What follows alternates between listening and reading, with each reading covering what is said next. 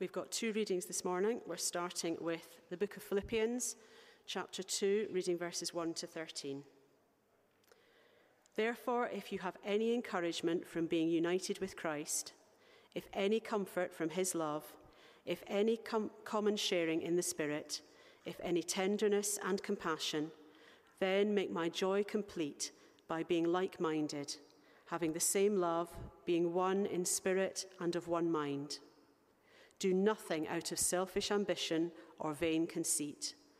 Rather, in humility, value others above yourselves not looking to your own interests, but each of you to the interests of the others.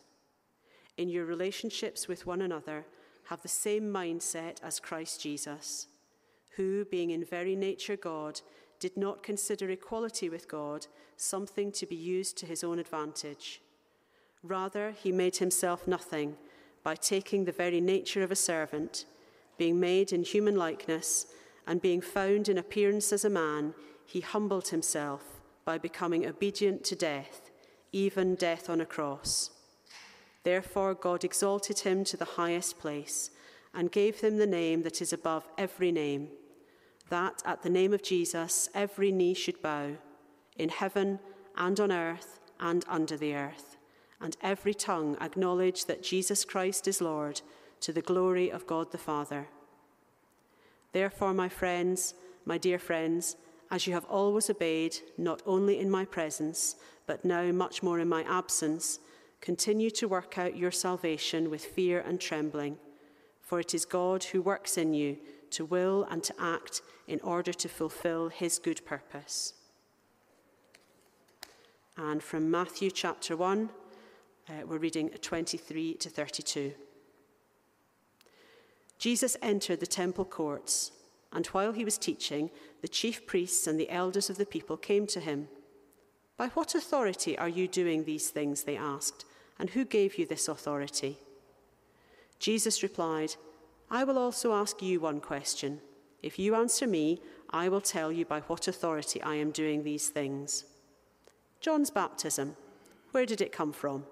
Was it from heaven or of human origin? They discussed it amongst themselves and said, if we say from heaven, he will ask, then why didn't you believe him? But if we say of human origin, we're afraid of the people, for they all hold that John was a prophet. So they answered Jesus, We don't know. Then he said, Neither will I tell you by what authority I am doing these things. What do you think? There was a man who had two sons. He went to the first and said, Son, go and work today in the vineyard. I will not, he answered. But later he changed his mind and went. Then the father went to the other son and said the same thing. He answered, I will, sir. But he did not go. Which of the two did what his father wanted? The first, they answered. Jesus said to them, Truly I tell you, the tax collectors and the prostitutes are entering the kingdom of God ahead of you. For John came to you to show you the way of righteousness, and you did not believe him but the tax collectors and the prostitutes did.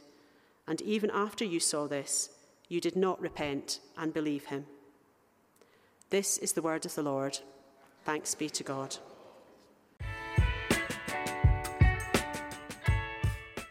Friends, shall we pray? Loving God, we do want to thank you for your word to us. And we pray that as we reflect on it now, you would send upon us the gift of your Holy Spirit to open our eyes, our ears, and our hearts to the word that you want us to receive today. For we ask it in Jesus' name. Amen. Well, uh, my name is Malcolm, and friends, it's really uh, great to be with you this morning. Uh, the reason why I'm here is not so good, though. Um, some of you uh, may uh, know Canon Ian Parkinson, um, who was due to be here this morning, and um, uh, you may not know, but I, I, think probably word is getting around now that sadly Ian had a stroke on Monday morning and was taken into the Hallamshire Hospital. Um, the good news is that as the week has progressed, there have been signs of improvement. Um, but uh, so Ian um, is still very ill in hospital. He has been moved now uh, to the stroke unit rather than being on critical care. So that is, again is a good sign. But uh, please do continue to hold uh, Ian, his wife Nadine, and uh, their family in your prayers uh, over these coming weeks. So I'm afraid um, that you've got me this morning. And some of you might be wishing you'd skipped church instead of coming. Uh, I jest, but as a church leader, I've become well adjusted to the fact that you cannot please everyone. Uh, and I take comfort from the fact that even Jesus knew that to be true. Picture the scene, if you will. Jesus is in the Jerusalem temple courts teaching people. Just, let's just pause for a moment. I wonder what picture you have. If you're imagining a place with people sat in rows like we are, uh, then that's not how it was at all. The temple courts were public places where people gathered informally, probably more like the back of the church where we will have tea and coffee afterwards, or, or the pub, even, but without a bar and alcohol. People gathered just to talk about life and faith in the temple courts. And so this was Jesus uh, with a small group of people around him. And as he spoke, the group got bigger because people were interested in the conversation that was happening. He was in the temple courts talking, and the small crowd was getting bigger and bigger. And Jesus acknowledged the crowd gathering and began to teach them. The temple authorities, however, became aware of this group, and they didn't like it. Jesus seemed to be popular, much more popular perhaps than they were. But more worryingly still, he spoke and he acted with such authority that they threatened to undermine their own influence among the people. If you read this passage in the context, only a few verses previously, Jesus had entered the temple and cleansed it, overturning the money tables. You'll remember uh, that story. And uh, the temple authorities were nervous about who this man was who was gaining such popularity amongst uh, the people. And all of this was happening on their turf in the temple courtyards. This Jesus simply had to be stopped, or at the very least challenged to think again about what he was doing and the effect of it. It's astonishing, isn't it, when you stop to think about it? Jesus was clearly helping people to know God, to understand their faith better. He was doing exactly what people did in the temple courts, having those conversations, gathering people, teaching them as any rabbi would do. In other words, if God's agenda is to call people back to him, as the religion of the religious leaders would have said, then this man Jesus seemed to be doing exactly the stuff of God. It was as if the religious leaders were saying one thing with their fine words and their meticulous religious practices, but behaving in an entirely different way, motivated not by God's purposes, but by their own self interest. In the other reading we heard read for us from the uh, letter to the Philippians, Paul was writing to a church in danger of becoming dysfunctional through factions and self interest.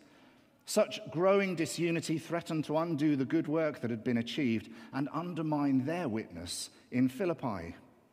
And as Paul heard about this from Epaphroditus, he simply couldn't sit by and do nothing. So he wrote to them the letter that we have in front of us reminding them of Jesus' example, imploring them to act in love, humility, and fellowship towards one another. The silver lining, if you like, in the cloud of this dysfunctional church is that we are left with a wonderful ancient hymn about Christ's humility and lordship. I'm slightly embarrassed to share this story, but whenever I read these opening verses of Philippians 2, I'm reminded of an early lesson that I had in Christian leadership when I was a student at York University and was leading the Christian Union there as the president of the CU. And on this particular occasion, I was chairing a tricky meeting of the executive committee. Uh, there was a thorny issue that we couldn't quite agree on. And after much rehearsing and re rehearsing of the arguments, we seemed to be going nowhere. Of course, my view was the correct view, and although most of the committee members I'd managed to get on board, there were still some that I just could not convince to, to get on board with the right view. So, as um, a, person of spiritual leadership, I suggested that we did the right thing. We stopped, we paused to pray and reflect for a few minutes on what, what God might be saying to us in the midst of this conflict. As we were praying, these opening verses from Philippians 2 about humility and unity came into my mind. Precisely what those who disagreed with me needed to hear, I thought. You can, you can see where I'm going with this, can't you? So I turned to the passage and I began reading it aloud. I think the Lord wants us to hear this. In humility, regard others as better than yourselves. As I was reading those words, I sensed God speaking directly to me. Of course, I carried on reading the passage because I couldn't admit it at that point. But there was a sense in which this is for you. And uh, the good news is that the atmosphere of the meeting from that point changed radically, uh, not because everybody fell into line with my view, but because I felt kind of chastened by God and changed the way that I was leading the discussion. We did reach a decision. That's the good news. I'm not going to tell you if it was the one that I wanted us to reach or not. Friends, in those times when we disagree with one another in church, and those times will come, and they're probably here in this church fellowship because they're here in every church fellowship, we do well to remember that the antidote to disunity is humility, recognizing that all of us are dependent on God's grace. Do nothing from selfish ambition or conceit, Paul writes, but in humility, regard others as better than yourselves. Why? Because Christ, who we worship as Lord and seek to imitate as his disciples, refused to exploit his divinity, humbled himself, and became obedient to the point of death, even death on a cross. That is our model and our pattern. Back to our gospel reading. The religious leaders who challenged Jesus then were not doing this out of faithfulness. They might have thought they were. But really, this was uh, full of their own self importance. They were just simply focused on establishing their own authority and closing this man down. But in his usual enigmatic way, Jesus avoided answering their question about where his authority came from, and instead he told them a story. A story about two sons, one of whom said that he would do what his father asked him to do, but didn't, and the other who said he wouldn't do what he'd been asked to do, but later changed his mind and did it. Jesus then directed a question towards them which of the sons did what his father wanted? Not exactly a tricky question. But then Jesus wasn't trying to trip them up. He wasn't trying to win an argument. He was simply challenging their attitude. You see, in direct contrast to the religious leaders' controlling and closing down no attitude, it can't happen, Jesus majors his story on the yes responses of the central characters. And in doing so, he highlighted three important things about that yes. And for the next few minutes, as I come to close, that's what I want to major on. Don't worry, I am more than halfway through. If you think I'm only getting to my three points now, I am more than halfway through. We're, not that far off. Three important things about the yes that Jesus was highlighting uh, in his story. The first is this yes is not just a word, it's an action. Now, unless it's only our children, they're grown up now, but, uh, but, but you know, it doesn't have to go too far back. Unless it's only our children, if you're a parent, you'll probably recognize the scenario when you call the children for tea or to help you do something, and they instant reply, coming. And then five minutes later, you're still waiting for them to arrive there are some knowing smiles in the congregation. Yes is, is pretty pointless. In fact, it's frustrating if really what you mean is no or if I can be bothered. Yes is always evidenced in action, it is more than a word. And it's just like that in our relationship with God. You see, Jesus issues an open invitation for us to know God in our lives, to join in with the things that He is doing in the world. And He doesn't just want religious types who sing the right songs and say the right words, people who might say yes, but do very little about it. Jesus is looking for world changers, people who will allow God to transform their lives and then through them to bring transformation to the world around us. People who will jump on board with God's kingdom building mission, proclaiming the good news of God's all inclusive love in both word and action, being good news to those they live amongst with a yes attitude. In short, Jesus was challenging the temple officials to put their money where their mouth is. They claimed to follow a loving God, and yet their actions didn't back this up. They proved themselves to be self serving people defending their status, their institution, their tradition, rather than God interested people building his kingdom. And it's all too easy to fall into that trap, isn't it? Especially when kingdom ministry involves change. You see, change is never easy when we're happy and comfortable with what we currently have. But God is not a static God. God is in the business of transformation. And unless we are already perfect, or unless our church community is already perfect, change is inevitable because that's what God does with us. God interested people in churches will embrace kingdom change that God brings. Self serving people in churches will usually resist. So, yes is more than a word, it's an action. And secondly, Jesus' story revealed that a genuine yes can actually come after a no. And it can still count as a yes. That's what the story was all about. See, God allows us to change our minds. We're never written off when God is concerned. Some of us here may be aware of having said no to God at some point in our lives. In fact, most of us here will probably be aware of that. Some of us here may be aware of still saying no to God about some aspect of their lives. But the good news is that God never excludes you because of your no. The son who said no in Jesus' story ended up being the very one who actually did what his father wanted. Why? Because he changed his mind. He got up and he went. It is never too late where God is concerned. God is far more interested in people making a genuine and honest response to his invitation, even if it takes time, than he is in superficial faith or worship. Following this parable, Jesus issued his striking judgment on the self serving religious leaders. Truly, I tell you, he said, the tax collectors and prostitutes are going into the kingdom of God ahead of you. Why?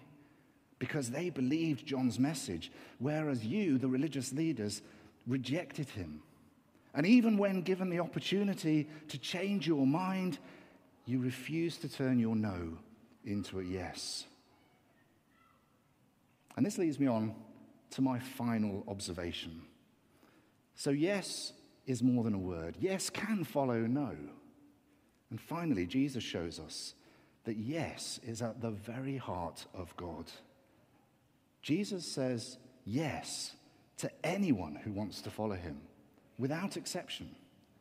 Why did Jesus specifically refer to tax collectors and prostitutes? Because these two groups of people were the ones most despised and marginalized by the religious of his day, and including these temple officials.